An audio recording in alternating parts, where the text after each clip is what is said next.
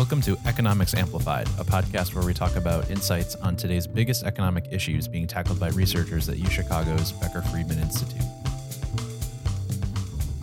In this episode, we speak with David Weisbach and Jennifer Nou of the University of Chicago Law School, as well as Alan Sanstad of the Computation Institute and the University of Chicago Harris School of Public Policy. The trio of researchers organized a conference in April 2015 centered around a persistent issue for federal institutions. When making regulations and rules, how should policymakers account for what they don't know? The uncertainties that could affect long term costs and benefits of their actions. Weisbach, Nou, and Sanstad sat down with us to talk about why getting policymakers and economic theorists together might hold the key to helping federal agencies best assess these uncertainties and understand how to address them in, po- in the policy process. Given the, well, uncertainty over what exactly scholars mean when they talk about uncertainty, we started by laying out their definition of deep uncertainty in the context of rulemaking and regulation. So we, we use this pretty standard definition, which is so normally we think of risk as you can compute probabilities and compute a full probability distribution of outcomes. So you say there's you know one percent chance of a hurricane and two percent chance of this and so forth. And we just defined uh, that as risk, and anything where you couldn't actually compute a proper probability distribution, we define as uncertainty. That's David Weisbach.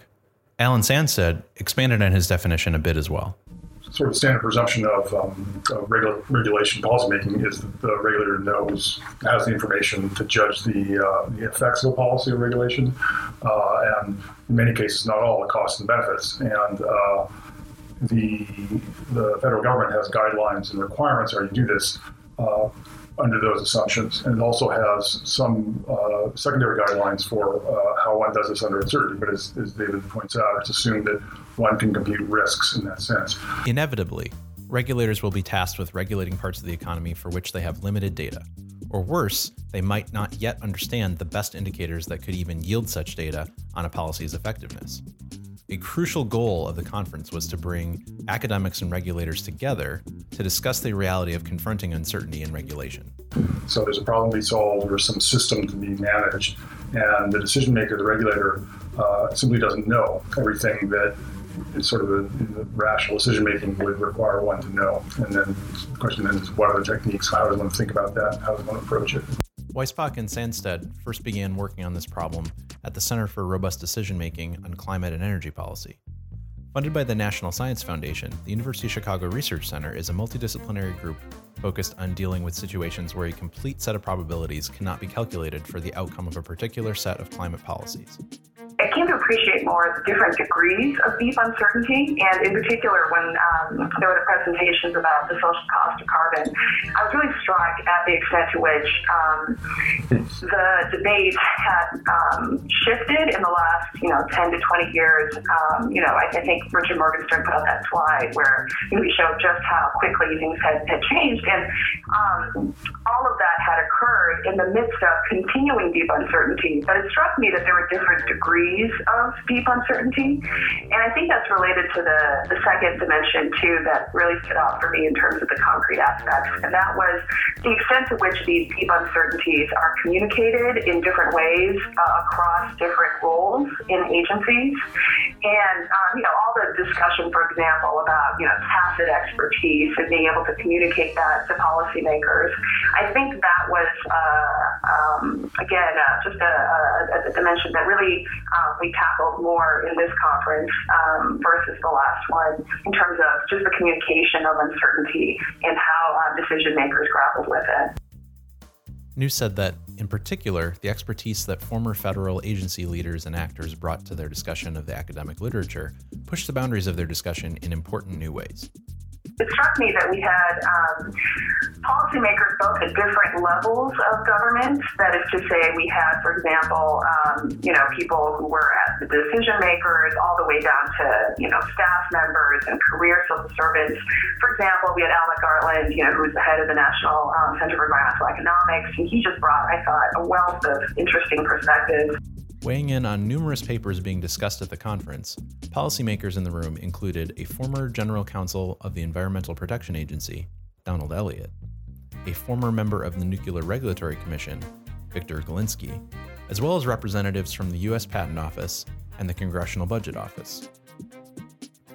Having those voices in the room made for a discussion that remained grounded in what is actually possible to achieve when working within a specific government bureaucracy. I would expand on one point that Jennifer just made, was it, it uh, uh, uh, which is there. It's it's not just the sort of practical realities of this, but the institutional realities, right? So, and for me, I come from a policy economics background. Uh, understanding the, the, significant sort of fundamental role that the legal frameworks for regulation play here and the kind of uh, insights that legal thinking can provide into this is really invaluable. Uncertainty is a pervasive and unavoidable part of all of our lives, as our director Lars Peter Hansen likes to say. Since uncertainty will always be a part of creating and evaluating effective public policy, Nou said the presenters at the conference proposed a common academic tool for regulators to keep in their policy evaluation toolbox experimentation that offers more easily comparable data between different policy treatments. Yeah, so I'm not sure if this is a perspective necessarily unique to economists, but um, certainly I think is, is, is central to part of their outlook, which is um, I think really fostering experimentation was one theme that I think was really highlighted, um, maybe across both conferences, but particularly this one. Economists' emphasis on experimentation could help inform sort of legal analyses in a way that at least I didn't fully appreciate, you know, before this conference. And so I think that's one angle, at least, that economists can um, can really help push in government. And indeed, they have. You know, we've done retrospective reviews, you know, across every administration, but the Obama administration, I think, really um, implemented that um, in, a, in a really widespread way. Um, and I think that we're still seeing the fruits of some of those efforts now. All I, I, don't think we've seen it yet, but it's conceivable economists could come up with a series of best practices about how you deal with uncertainty in, say, your model structure or in your data, and that those practices could be imported into, into government uh, cost benefit analysis. I, I, don't think we're there yet on, on, the economic side.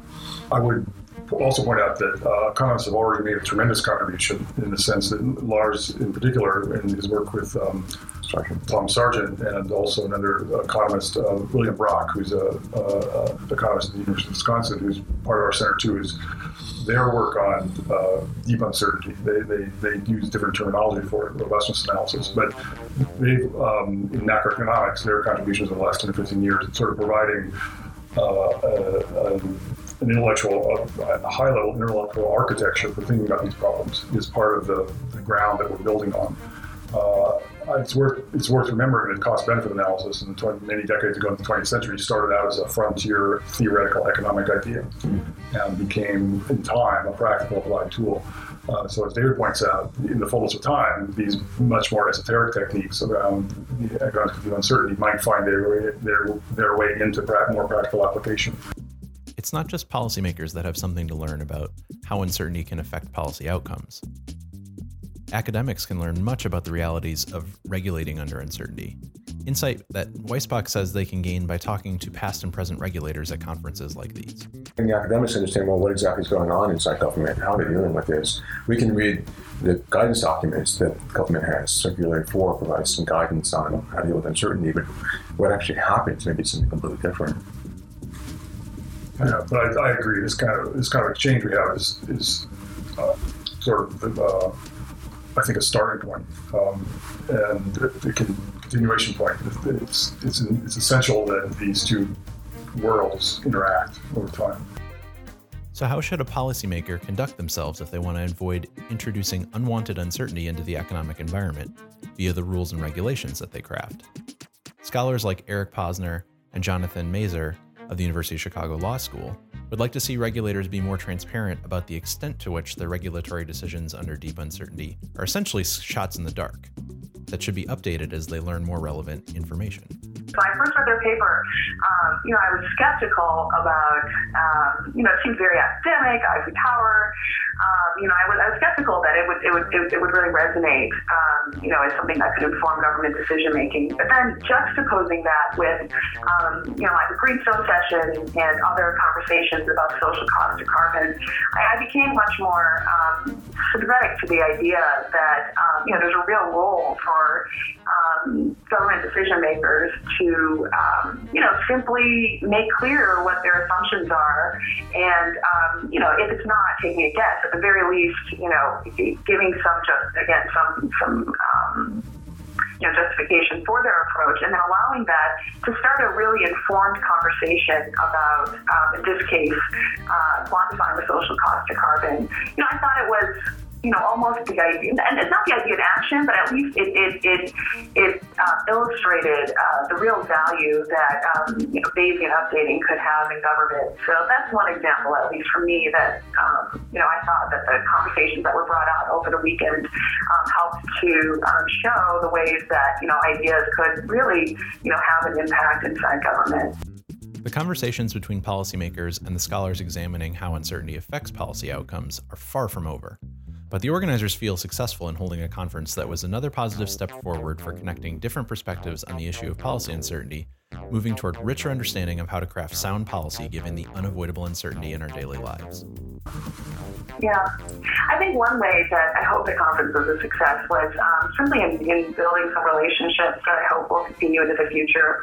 I got the impression that um, a lot of people that might not have otherwise met each other or talked to each other um, really got a chance to do so, um, particularly this conference and certainly in the last one as well across disciplines. And so um, I think that you know that's one way that I hope that the, the themes of the conference will continue to the future. Thanks for listening. You can find more episodes of Economics Amplified on SoundCloud, iTunes, YouTube, and on our website. Our theme music is by Boris Man 2, whom you can listen to on SoundCloud. The show is produced with help from Tony Shears and Farron Suarez and is edited by Mark Rickers. That's me. The Becker Friedman Institute for Research and Economics advances inquiry that illuminates our choices, our economy, our society, and our future. To learn more about the Institute, visit bfi.uchicago.edu.